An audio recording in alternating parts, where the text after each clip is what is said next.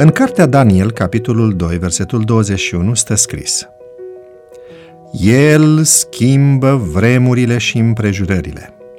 El răstoarnă și pune pe împărați. El dă înțelepciune înțelepților și pricepere celor pricepuți. Nu odată mi-a fost dat să aud credincioși care se îndoiau de faptul că Dumnezeu este Cel care ține cu adevărat frâiele acestei lumi.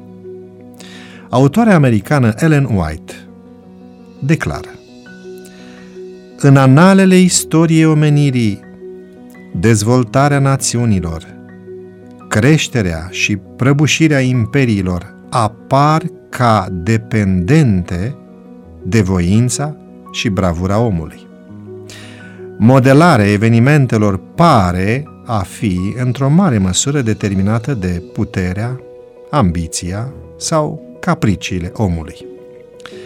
În cuvântul lui Dumnezeu însă, perdeaua este dată la o parte și putem să privim cum, în toate acțiunile și conflictele de interese, putere și pasiune omenească, uneltele celui preasfânt, prea milostiv, lucrează în tăcere și cu răbdare și duc la îndeplinire planurile sale după voia sa. Biblia descoperă adevărata filozofia istoriei. Puterea exercitată de fiecare cârmuitor de pe pământ este oferită de cer și succesul său depinde de modul în care va folosi puterea ce a fost încredințată.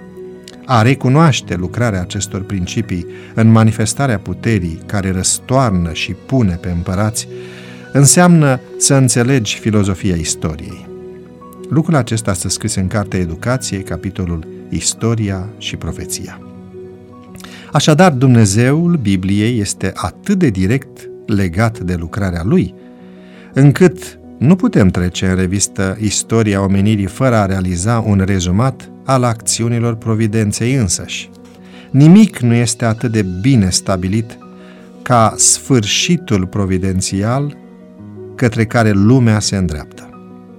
Filozofia providențialistă a istoriei ne învață că tot ce ține de faptele omului are un sfârșit, că Dumnezeu conduce istoria și că are un obiectiv stabilit.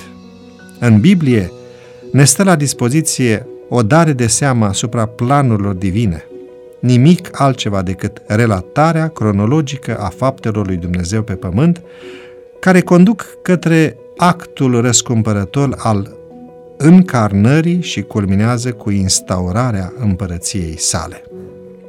Acest sens ascuns al istoriei ne permite să descoperim plin de speranță că în ciuda felului greșit în care oamenii se folosesc de libertate și de ocaziile pe care le descoperă, le oferă Dumnezeu, Tatăl Ceresc se află la cârma acestei nave și face din fiecare ființă omenească creată după chipul său obiectul grijii, dragostei și providenței sale. Dragii mei, vă invit astăzi să recunoașteți că există în cerul un Dumnezeu care controlează această planetă. Promisiunile Lui sunt sigure, așa că luați decizia de a-i rămâne fideli.